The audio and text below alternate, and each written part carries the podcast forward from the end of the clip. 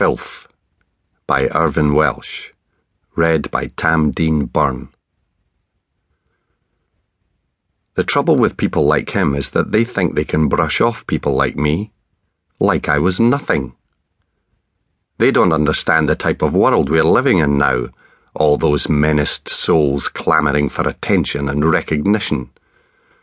He was a very arrogant young man, so full of himself no longer. Now he's groaning, blood spilling thickly from the wounds in his head, and his yellow, unfocused eyes are gandering around, desperately trying to find clarity, some meaning in the bleakness. He's trying to speak now. What is it that he's trying to say to me?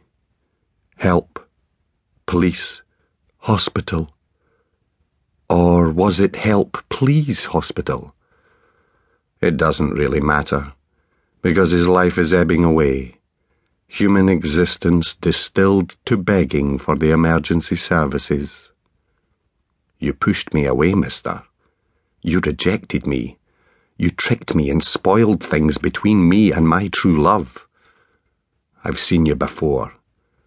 Long ago, just lying there as you are now. Black, broken, dying.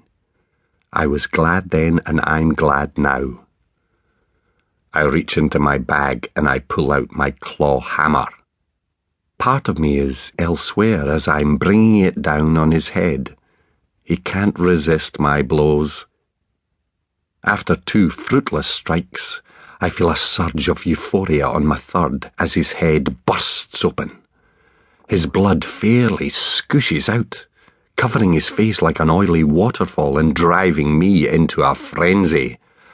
I'm smashing at his head, and his skull is cracking and opening, and I'm digging the claw hammer into the matter of his brain, and I wrench the hammer out and stagger backwards to watch his twitching death throes, seeing him coming from terror to that graceless state of someone who knows that he is definitely falling, and I feel myself losing my balance in those awkward shoes, and I correct myself, turning and moving down the old stairway into the street.